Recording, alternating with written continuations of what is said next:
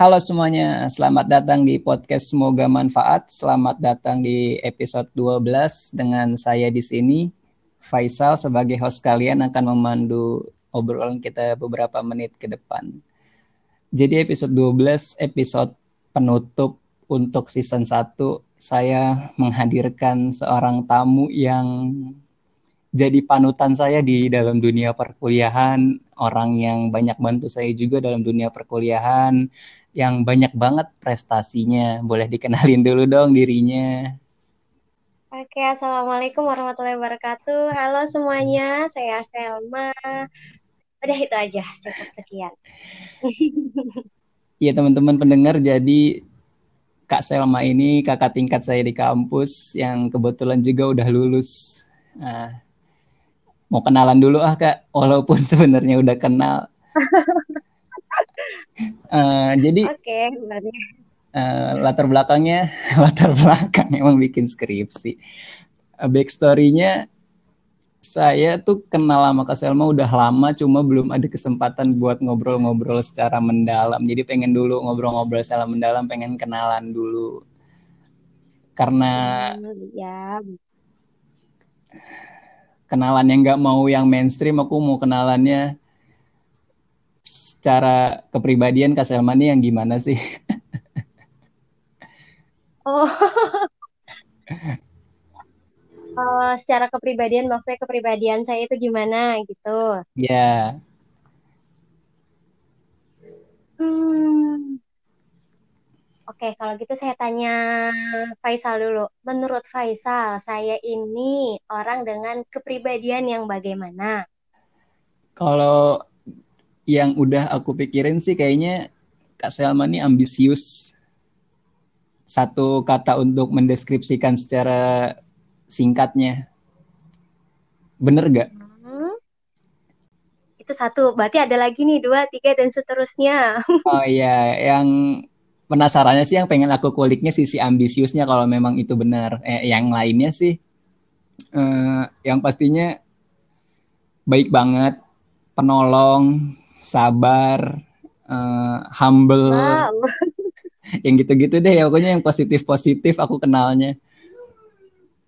Wah, saya merasa tersanjung nih. Gimana? Hmm, kalau untuk ambisius ya, mm -mm. Uh, saya pribadi sih hmm, kalau untuk ambisius kurang kali ya. Cuman mungkin memang sebagian orang ada yang melihat saya tuh ada sisi ambisiusnya. Kalau untuk sesuatu yang saya inginkan memang gitu, tapi saya perlu dorongan gitu. Jadi ada orang yang nyimbangin lah. Karena sebenarnya tipe saya itu nyantai gitu. Tidak terlihat sih selama saya kenal. Iya, kalau kalau bisa gitu ya orang yang kenal deket banget gitu kan ya. Hmm, untuk beberapa sisi gitu.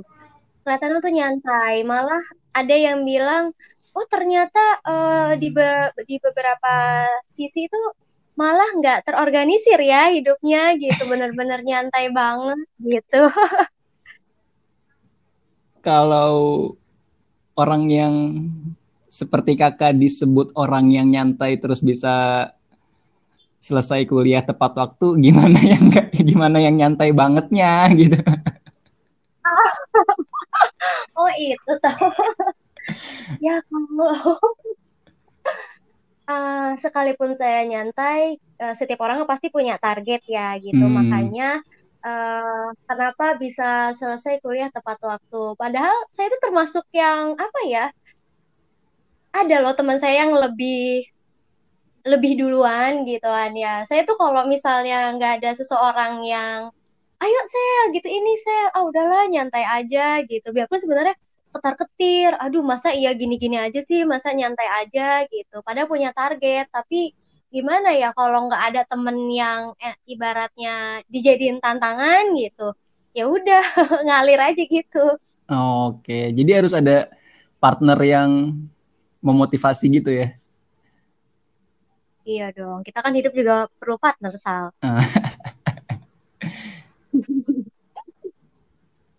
Lagi sibuk apa kak setelah lulus kuliah? Kesibukan ya, hmm. ini agak sulit ya dijawabnya ya. Kalau kesibukan sih. Setahu aku kakak ngajar. Sekarang aja. Oh iya ngajar. Ngajar sih itu ngisi waktu luang aja ya, bukan apa ya? Ya oke lah bisa dibilang kesibukan mungkin. Ya ngajar selain ngajar lebih ke freelance aja sih okay. gitu. Aku pengen mundur dulu nih uh, dari biasanya orang yang mengambil jurusan psikologi pasti dapat pertanyaan basic banget. Kenapa pilih psikologi? Kenapa kak? Nah ini saya tuh paling seneng banget kalau ditanya kenapa milih jurusan psikologi. Oh termasuk Karena yang seneng? Memang dari Iya seneng. Karena memang saya ngambil psikologi itu nggak nggak kepusingan ketika milih aduh harus milih jurusan apa ya. Memang sih awalnya dilema antara pilih jurusan ini ini ini atau yang itu gitu kan. Cuman memang dari SMA gitu kan ya. Uh, udah tertarik gitu tentang kehidupan manusia itu gimana sih kepribadian mereka apa kenapa mereka bisa berbuat seperti itu gitu kan cuman belum tahu kalau itu tuh namanya ranah psikologi gitu. Hmm. Cuman tahu ada BK karena kan dulu SMP SMA kita kenal ya sama guru BK. Iya. Yeah. Sebenarnya malah dulu itu jangan sampai deh gitu jadi guru BK. Eh tapi ternyata malah masuk jurusan psikologi. Kenapa emang kata mama jangan sampai jadi guru BK? Apa karena di termasuk yang dibenci siswa? Justru bukan kata mama sih, saya sendiri yang bilang lu jangan oh. sampai masuk uh, atau jangan jadi guru BK deh karena guru BK tuh gak asik banget sama anak muridnya tapi kan itu kembali lagi sama kepribadian si gurunya gitu mm-hmm. nah mulai di SMA ini ternyata saya jatuh cinta sama guru sendiri gitu kagum lah istilahnya jatuh cinta bukan dalam artian cinta yeah, ke iya, sesama yeah. gitu ya maksudnya dalam artian. Pokoknya lihat sosok sosok beliau tuh kok hangat sekali gitu. Terus kepribadiannya tuh ya ampun merangkul anak-anak gitu ketika kita salah uh, nggak nggak ada dia ngomelin kita gitu benar-benar oh yaudah sini datang cerita ke kantor saya gitu. Kamu perlu apa? Ini gimana? Nah dari situ baru deh uh, ngulik tentang apa sih gitu psikologi gitu hmm, jadi ada seseorang yang bikin pengen jadi profesi ini tuh jadi profesi saya selanjutnya gitu ya? Ya, itu setelah sadar. Awalnya kan belum tahu psikologi apa. Terus dikasih hmm. tahu ini loh psikologi. Oh, jadi ini yang ternyata selama ini aku suka tapi belum tahu gitu loh namanya apa gitu. Jadi setelah mendapatkan gelar psikologinya memandang manusia masih sama seperti sebelumnya atau gimana, Kak? Ini yang masih jadi PR buat saya. Oke, okay, kenapa tuh? Karena kan memang apa ya kita masih perlu belajar gitu untuk memahami, memahami manusia. Untuk memahami diri saya sendiri aja sampai saat ini saya masih terus belajar, memperdalam lagi gitu. Apalagi ke orang lain yang memang kita harus lebih hati-hati gitu. Hmm. Nah, jadi salah satu momen ketika mungkin adik-adik tingkat Kak Selma mengenal Kak Selma adalah jadi mahasiswa berprestasi di kampus. Cerita awalnya gimana sih Kak? Ini enggak, kalau saya kalau saya ketika angkatan saya nggak ada yang mengajukan diri tapi di, disuruh oleh kaprodi kita gitu. Jadi kalau kakak sendiri termasuk yang mengajukan diri atas dasar keinginan sendiri atau disuruh juga? Kalau untuk Mapres ya. Mm -mm. Hmm, waktu itu memang ada panggilan dari dosen beberapa mahasiswa gitu karena oh. uh, saya sendiri memang nggak tahu ya kalau ternyata di Unisma tuh ada program seperti itu gitu kan ya mau wapres emang bukan nah, saya tahunya tuh cuma ada beasiswa PPA gitu uh, bukan tipe yang menetapkan diri untuk ikut mapres berarti bukan juga ya bukan malah malah dulu tuh sempet oh udahlah mundur aja gitu kan ya. Waktunya mepet banget gitu. Lebih mikirin tuh gimana nanti dalam waktu dua minggu harus keluar seperti ini seperti ini gitu kan ya. Kayaknya sama gitu yang sampai kita alami gitu ya. Kayak kurang dari sebulan udah harus jadi satu karya ilmiah utuh gitu kan. Betul banget. Terus tiba-tiba dipanggil gitu kan kan memang sebelumnya tuh baru pulang juga tuh dari Surabaya gitu. Jadi tuh masih ngejar beberapa mata kuliah yang emang tertinggal gitu nggak nggak sempat diambil di Surabaya. Nah dari situ terus tiba-tiba dipanggil gitu kan ya untuk ikut ini. Wah agak bingung juga agak kaget gitu. Mau ikut mundur sama teman-teman yang lain tapi nggak salah juga ya kalau misalnya nyoba gitu. Hmm. Lagian kapan lagi gitu bikin karya ilmiah ya biar punya punyaan istilahnya gitu. yang yang ngedorong selain rasa ingin mencoba apa selain itu ngedorong untuk terus maju hmm. apakah dosen karena kalau aku nih pengen... waktu itu ada dua dosen udah turun tangan gak enak banget kalau mundur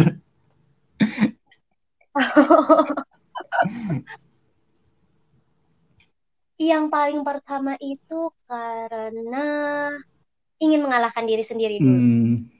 Jadi maksudnya ingin mengalahkan diri sendiri itu kan kita semua pasti punya kekurangan, ketakutan akan sesuatu gitu. Nah, gimana caranya saya itu bisa mengalahkan itu dulu? Masa iya sih gitu? Uh, untuk maju aja saya takut gitu. Apa yang saya takuti gitu? Oh ternyata ketemu takutnya ini, takut gagal. Gitu.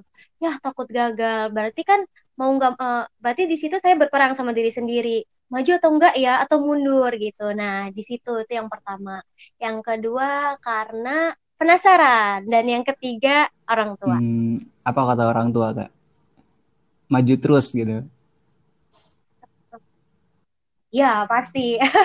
karena kan memang prinsip saya itu uh, no pain no gain ya gitu. Kebetulan orang tua juga bilang ya udah maju aja buktiin gitu kan. Ya katanya no pain no gain gitu. Katanya pengen mengalahkan diri sendiri mengalahkan rasa takut gitu.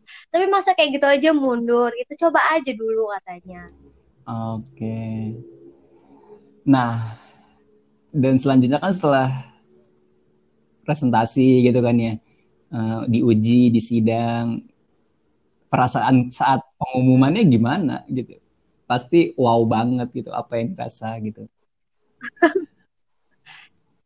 Kalau untuk Mopres hmm. ya, uh, saya itu memang nggak berharap akan keluar sebagai istilahnya uh, salah satu yang katakanlah terbaik. Sebenarnya saya bukan yang terbaik, masih banyak lagi.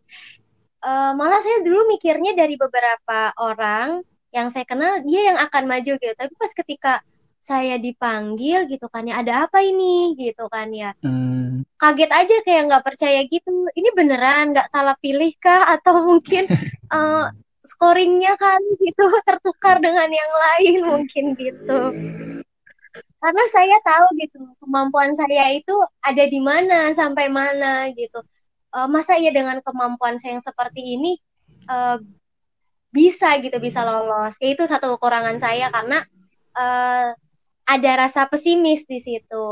Cuma ketika tahu, oh iya lolos gitu, wah surprise banget sih gitu dan gak nyangka kayak masih ya shock aja gitu. Lebay sih ya. Nah, kan dibawa ke mana tuh Kak setelah menang? Tingkat apa sih setelah tingkat universitas? Tingkat rayon, setelah itu baru kopertis. Yang rayon setahu aku menang kan?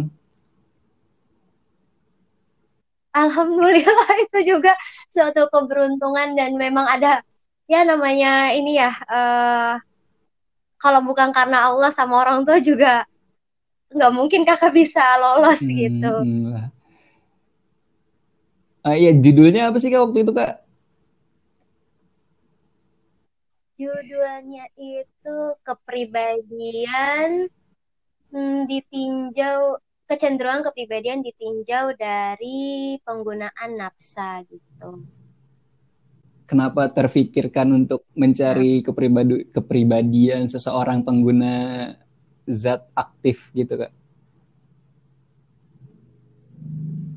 Pertama kan saya memang tertarik sekali ya sama kepribadian hmm. gitu. Itu memang saya udah jatuh cinta banget gitu kan. Kemudian hmm, kayaknya yang menarik itu juga soal nafsa ya karena memang waktu itu saya tuh benar-benar penasaran aja gitu kenapa sih orang kok bisa nyoba gitu terus ada macam-macamnya uh, pernah nyium juga gitu memang belum pernah lihat sih gitu cuman apa ya kayaknya uh, dengan dengan ngulik kepribadian orang yang pakai nafsa itu kita bisa tahu kecenderungan mana gitu. Oke. Apa komentar masih ingat nggak komentar dewan juri atau penilai tentang karya ilmiah kakak? Hmm, untuk yang di mana yang, nih? Yang tingkat paling tinggi deh. Oh, tingkat paling tinggi berarti di Kopertis ya. di Kopertis itu justru nggak banyak komen sih ya, karena eh, dia tuh pas kita masuk langsung dua-dua.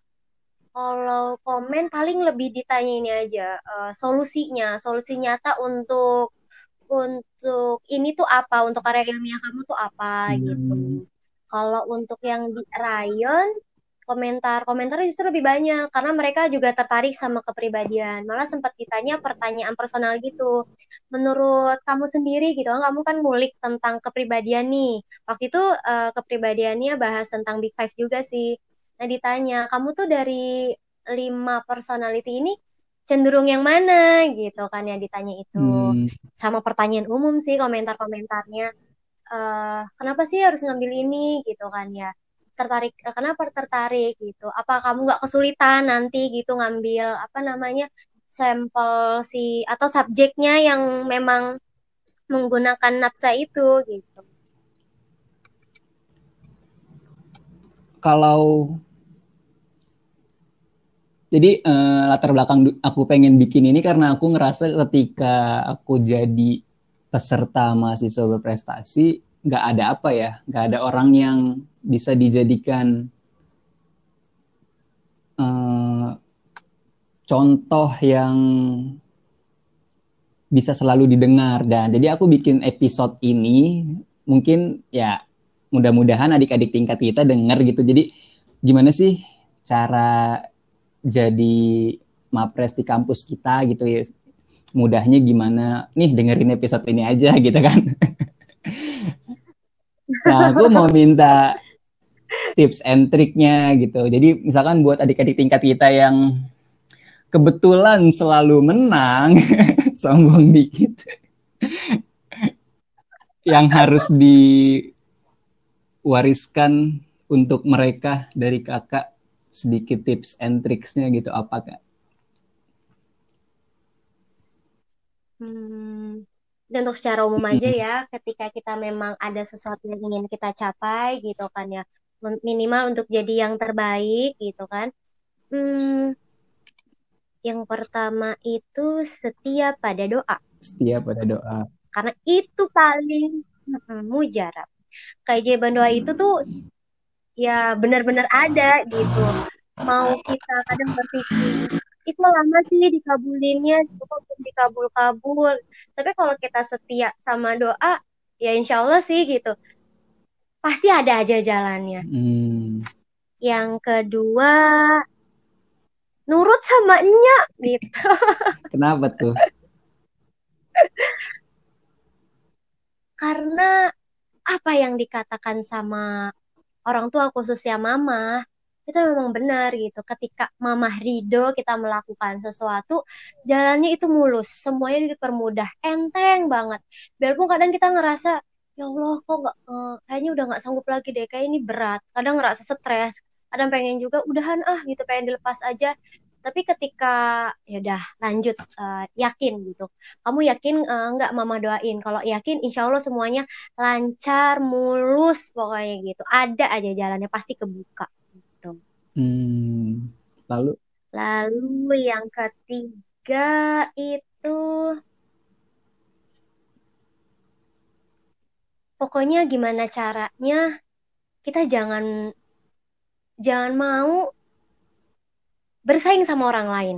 Maksudnya gini, uh, karena yang perlu kita kalahkan itu bukan orang lain, tapi diri sendiri gitu. Kita harus berperang, harus bertarung, ya bersaing sama diri kita sendiri untuk ke depannya jadi lebih baik jangan sama orang lain karena sama orang lain menurut saya akan sia-sia aja hmm. gitu ketika kita berusaha untuk bersaing dan mengalahkan orang lain kayak nggak ada sesuatu yang akan kita raih gitu. Kepuasan apa sih yang kita raih setelah bersaing dan mengalahkan orang lain? Tapi kalau misalnya udah bersaing gitu, mengalahkan diri kita sendiri gitu kan ya, untuk semua kekurangan dan berusaha jadi lebih baik, itu pasti ada kepuasan tersendiri. Gitu. Kalau dari dan apa? yang terakhir yang pasti no pain no gain no. gitu. Brand ambassador counterpain ya. uh, kalau dari aspek akademisnya ada nggak gitu kan. Ya ada sesuatu yang kita usahakan kita kita korbankan lah. Kita istilah untuk uh, mencapai sesuatu yang kita inginkan gitu. Kalau dari aspek akademis ada nggak apa gitu perbanyak? Apa? Kalau aspek akademis sih dari rasa penasaran itu, dari eh, penasaran otomatis kan kita pasti akan cari tahu ya itu. Uh, kalau baca rasa penasaran. Iya, jadi jangan kepo sama dia doang yang benar-benar kita suka gitu kan ya. Maksudnya kita juga perlu suka sama sesuatu yang lain dari maksudnya selain orang lain gitu loh saya itu termasuk tipe orang ih uh, banyak yang bilang suka baca ya gitu suka ini ya suka ini ya. Wah sebenarnya kalau untuk baca itu berapa kali saya harus berperang sama diri sendiri? Ayo harus baca harus baca minimal sehari itu satu lembar lah gitu. Karena ya itu dengan hmm. semua orang pasti sudah tahu dengan baca itu pasti kita jadi nambah pengetahuan atau segala macam. Apa pun itu terserah dibaca yang penting ya jangan komik atau fanfiction gitulah terserah sih itu setiap orang punya selera uh, pelajaran yang didapat dari menjadi mahasiswa berprestasi apa kak? Yang paling banget kerasa gitu? Yang paling banyak kerasa itu, oh gini, hmm, kita semua pasti lagi-lagi punya rasa takut gitu kan ya. We must be afraid before hmm. trying something gitu kan ya. Karena saya juga gitu. Jadinya ya gimana caranya gitu loh. Aku harus ngalah, uh, saya tuh harus ngalahin rasa ketakutan itu gitu gimana caranya saya harus berani mencoba untuk menghilangkan rasa takut sama pesimis gitu dan dan yang pasti uh, kayak gini hmm, is it true that we have to know ourselves what our uh, what are our strengths gitu kan ya and our weakness jadi kita tuh harus tahu apa sih kekuatan kita, apa sih kelemahan kita. Nah, kalau kita udah tahu kekuatan kita itu apa, kelebihan kita itu apa, kan enak melangkahnya gitu. Tahu juga kekuatan kita, eh, tahu juga kelemahan kita tuh biar kita tuh bunuh itu tuh si kelemahan gitu. Biar kita tuh harus ya bener-bener ngalahin jangan sampai gitu itu kelemahan kita tuh menguasai diri kita itu sih belajar di situ dan dan yang hmm. pasti uh, belajar juga tentang um, bahwa teman seperjuangan itu benar-benar perlu gitu. Hmm.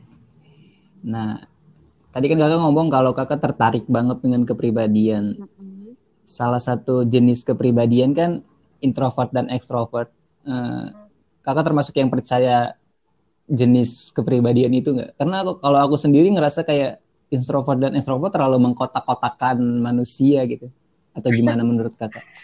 Kalau untuk introvert, extrovert bukan yang nggak percaya ya, tapi masih ada banyak uh, teori kepribadian lain yang ibaratnya bisa kita jadiin pegangan gitu atau untuk jadiin uh, apa ya ukuran untuk misalnya kita mau menilai orang lain gitu. Contohnya ya big five personality itu. Saya lebih benar-benar tertarik ke sana karena memang benar sih untuk introvert extrovert tuh kayak bukan sempit juga ya, benar-benar dikotakin gitu bahwa yang satu itu mm -hmm. lebih pendiam, yang satu itu lebih keluar gitu kan ya.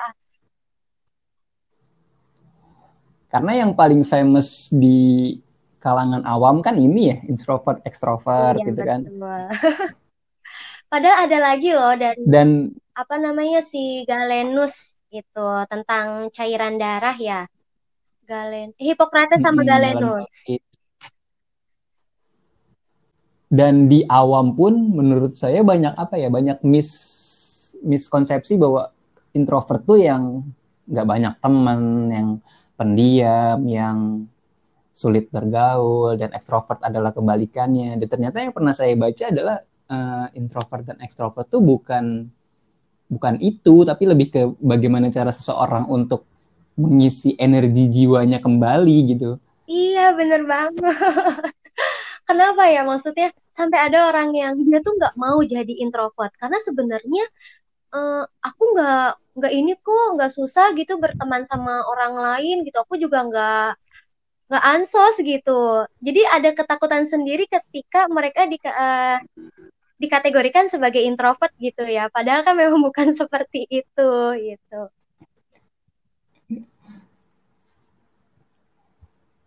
Kalau dari kepribadian yang Big Five itu kan kayaknya masih belum terkenal introvert dan ekstrovert ya kayak. Mm -mm, betul. Apa apa yang bikin ini kurang populer gitu? Apa karena terlalu susah penyebutannya? Ada openness, extraversion. Kalau untuk populer atau enggaknya, uh, saya belum cari tahu lebih dalam gitu kan ya. Cuma memang yang lebih mm -hmm. gampang diingat itu adalah yaitu yang eh, introvert sama ekstrovert karena cuma ada dua. Kalau yang big five itu kan ada lima, sama kayak kita hmm. misalnya mengukur kepribadian seorang dari cairan darah. Itu masih itu masih populer tuh, biarpun uh, apa ya masih namanya? Masih populer. Iya, nggak setinggi sih introvert sama ekstrovert gitu. Sebagian orang tahu lah kalau misalnya uh, dibagi berdasarkan cairan gitu, cairan dalam tubuh yang sanguinis gitu, terus yang plekmatis gitu. Kalau untuk Big Five, uh, Big Five memang mungkin karena dia ranahnya lebih ke penelitian gitu ya di jurnal-jurnal gitu. Jadi uh, untuk apa namanya ya? Untuk di share di berbagai artikel itu kan agak sus uh, bukan agak susah ya, agak jarang gitu. Dan dia memang mendeskripsikan kepribadiannya itu uh, macam-macam gitu kan. Dan apa ya? Mungkin karena belum bisa di di Indonesia kan gitu. Karena sempat ada pertanyaan dari hmm. juri juga uh, maksudnya openness to experience itu kalau di bahasa Indonesia kan apa ya gitu. Terus conscientiousness itu kalau di bahasa Indonesia kan apa gitu. Sedangkan selama ini di mana-mana itu pasti dalam bahasa Inggris gitu. Jadi untuk baku bahasa Indonesia-nya belum ada gitu salah satu kesulitannya itu mungkin nih. Iya, karena orang juga masih banyak nyari dalam bahasa Indonesia tuh apa sih. Jadi biar lebih enak gitu dijabarinnya. Gitu. Kalau kepribadian dalam perzodiakan kakak mengikuti nggak? Zodiak primbon gitu ya. Oh, saya lebih ini apa ya prefer ke itu sih golongan darah ya gitu karena itu masih. Oh golongan ya masih ada ilmiahnya lah ya. Kalau kalau untuk zodiak gitu horoskop segala macam. Um, percaya nggak percaya? Cuman gimana ya? Nggak terlalu ngikutin sih gitu. Hmm. karena dulu pernah kan pengalaman orang... gitu ya SMP lagi zaman zamannya seneng banget gitu ngeliatin horoskop ngikutin. Dan jadinya secara iya. nggak langsung tuh jadi percaya gitu bahwa hari ini atau minggu depan itu hidupan asmara gitu, karir adalah seperti ini. Terus karena sudah katakanlah uh, percaya gitu kan ya, jadinya kok begini ya, padahal harusnya nggak begitu. Aku punya dan aku, saya tuh bisa membuat jalan sendiri nggak ngikutin apa kata horoskop gitu. Dan emang pada dasarnya kayak banyak orang yang merasa eh loh kok bener? Eh loh kok cocok? Gitu kan. Iya itu yang masih saya sampai sekarang tuh kok bisa ya? Gitu maksudnya uh, kok bisa kebetulan sesuai? Kok bisa kebetulan cocok? Tapi di mana misalnya kita merasa nggak cocok apaan sih ini? Tuh kan ketahuan banget bohongnya ini. Ini kayaknya iya, dia uh, pakai ilmu cocok logi deh gitu Kalau cocok seneng, kalau nggak cocok marah-marah. Iya, nggak terima. oh ya, aku denger-dengar kakak pernah pertukaran pelajar juga dari kampus. Oh iya itu. Alhamdulillah itu suatu keberuntungan juga ya dalam hidup ini. Itu sebelum mapres atau sesudah nggak? Sebelum berarti ya? Uh, kenapa? Sebelum mapres atau sesudah mapres? Sebelum. Oh, sebelum. Mm-hmm. Ceritanya gimana tuh, Kak? Hmm, waktu itu apa ya? Tiba-tiba Bu dari Ibu Hit sih, Kak Prodi. Memang beliau tuh Masya Allah gitu kan ya. Dosen favorit banget beliau itu. Tiba-tiba hubungin lagi lagi jam kuliah. Ada sesuatu gitu yang beliau ngomongin kan. Nah, eh tiba-tiba uh, tentang bi uh, bicara tentang beasiswa ya, tapi beasiswanya pertukaran gitu. Wah, gitu kan ya yang pertama tuh deg-degan banget pertukaran pertukaran ke mana gitu aja. Eh setelah hmm. setelah ngobrol-ngobrol gitu kan ya. Oh ternyata pertukarannya nggak sendiri gitu. Ada beberapa dari fakultas lain. Tapi yang di pertanyaan kenapa dari jurusan psikologi cuma satu orang ya? Kan pengen banget gitu ya ada temennya. Karena kita namanya hidup tuh pengen banget punya partner gitu. Pengen banget temen deket tuh uh, ikut gitu. Karena ya kalau nggak ada temen itu ya udahlah gimana? Terus ya udah setelah uh, diskusi juga sama Kak Prodi sama orang tua oke okay lah ikut gitu. Setelah tahu juga nih tempatnya ternyata di waktu itu tuh di Universitas Katolik Widya Mandala kan di Surabaya. Dan itu kampusnya keren banget. Dia memang uh, apa ya kampus yang improving university. Jadi benar-benar uh, mahasiswanya tuh dibuat maju gitu. Dosen sama mahasiswa itu benar-benar apa ya kayak kayak temen gitu nggak nggak ada batas ada sih memang kita uh, apa namanya ya menghormati sama dosen tapi benar-benar kayak temen dan kayak jadi sama kakak adik aja gitu enak gitu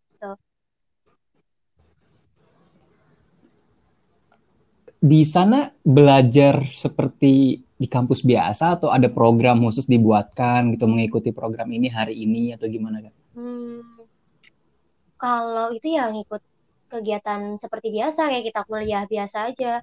Cuman memang kan namanya pertukaran tuh pasti ada sesuatu yang harus kita cari, harus kita pelajari gitu kan ya.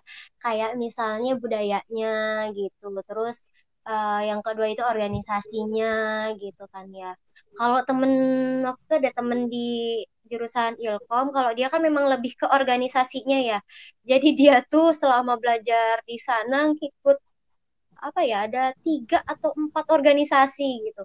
Kalau saya kan nggak paling cuma dua kalau nggak salah. Itu juga yang bukan organisasi kayak bem gitu. Uh, bukan tingkat ormawa. Saya lebih ke fakultasnya. Jadi ngikut kuliah sama jadi uh, budayanya juga berasa gitu ke teman-teman. Gimana sih kalau misalnya budaya di sini? Karena kan memang dulu uh, waktu sebelum berangkat ada beberapa tuh yang ada berapa ya? Empat kandidat kalau nggak salah. Dua itu mundur karena tahu kita akan diopernya itu ke Universitas Katolik sama Kristen. Pasti ada pikiran-pikiran yang nanti gimana ya di sana? gitu. Nanti hmm. maaf gitu kayak misalnya rasis nggak? Ya gitu. Tapi ternyata enggak di sana sama sekali. Apa itu? Rasis nggak ada gitu. Berapa lama kak? Satu semester? iya satu semester. Kalau belajar aktifnya mah lima bulan lima bulan lah. Hmm, lama juga. Iya. Maksudnya ini pertukaran pelajar dari yang dari universitas sana di, dikirim ke sini gitu ke Unisma? Iya. atau kakak aja yang dikirim ada. sana? dia uh, ke ini ke fakultas ekonomi. Kalau nggak salah akuntansi deh. Namanya siapa ya? Dia nggak ada yang psikologinya? Justru nggak ada. Oh pantesan nggak ada nggak ada gambar-gembornya di psikologi ada orang baru gitu. Kalau mereka justru keluar. Dia ke ke Thailand ke Vietnam rata-rata. Hmm. Kelasnya berbeda ya ternyata.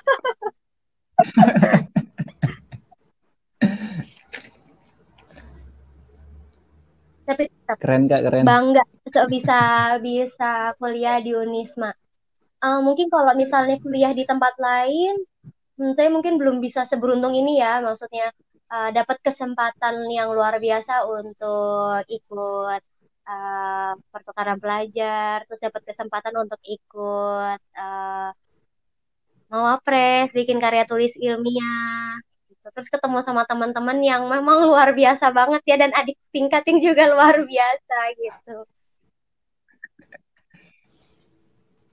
Kadang-kadang saya juga kalau mikir kayak gitu sih kayak kayaknya kalau bukan kuliah di Unisma nggak bisa deh ngerasain yang gini-gini gitu kan. Iya malah kadang yang dosennya suka suka nyuruh tanpa tiba-tiba eh tanpa tiba tanpa tanpa aba-aba. Kamu ikut ini kamu ikut ini ya udah pokoknya ikut aja. Kadang kadang kita mau udah bu maaf ya saya nggak ikut. Ngerasa gak enak juga. Terus malu juga maksudnya malu ya masa mundur gitu aja tanpa perjuangan gitu kan ya.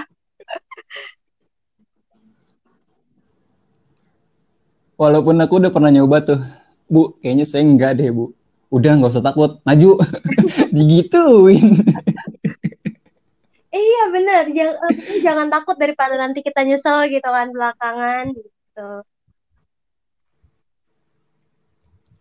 waktu itu Faisal uh, eh, KTI judulnya apa ya Lupa saya. Sama, sama kakak. Uh, Big Five juga, cuma saya ke politik. Kalau kakak kan ke nafsa. Oh, yang pemilihan itu ya, presiden ya? ya, ya. Oh. Yang menang nafsa lagi.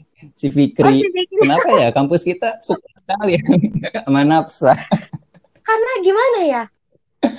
Nafsa itu di kuliknya jadi gini sebenarnya banyak banget kasus tapi untuk diangkatnya tuh susah karena kan uh, apa ya kita bisa subjek, ya? bisa apa ya kita ketika nyari subjek posisi kita juga bisa dalam bahaya gitu kayak Betul. waktu ini dan teman-teman yang kenal-kenal banget gitu iya, ya. Iya, betul. Kadang yang kenal banget juga kan mereka nggak mau gitu ya dipublish gitu.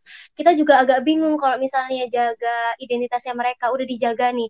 Tapi kan nanti ibaratnya katakanlah dosen atau juri itu juga penasaran siapa sih gitu dan pasti uh, ibaratnya ngorek gitu. Udah nggak apa-apa insya Allah sama saya aman. Kan kita ber, uh, berada di posisi yang aduh gimana ya satu sisi harus jaga identitasnya dia satu juga uh, ditanya gitu siapa? Ada nggak misalnya?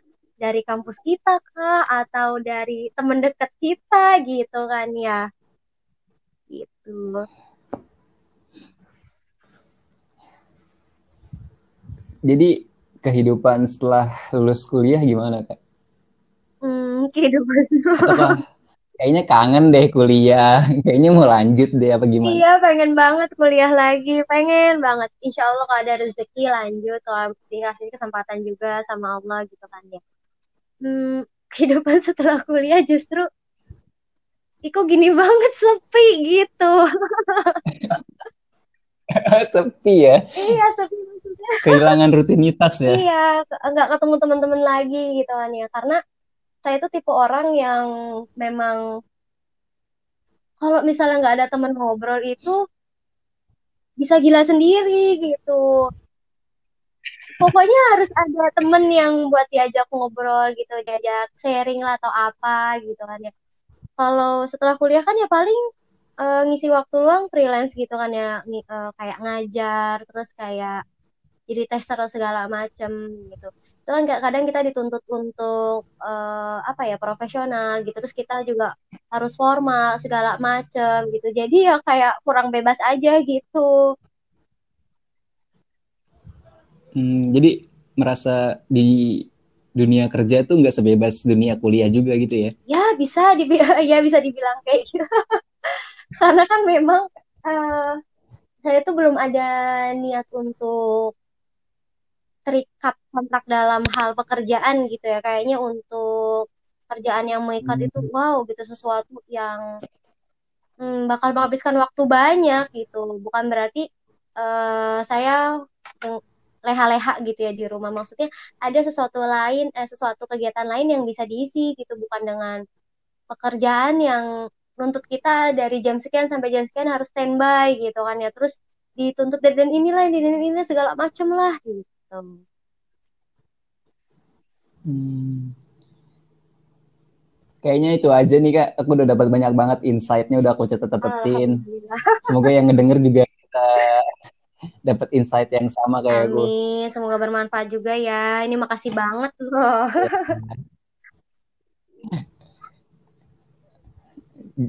uh, terima kasih banget Kak Selma ya. Aku sudahi dulu, aku tutup. Uh, buat teman-teman pendengar, semoga dapat manfaatnya dan juga insight yang sama seperti saya. Saya akhiri. Assalamualaikum warahmatullahi wabarakatuh.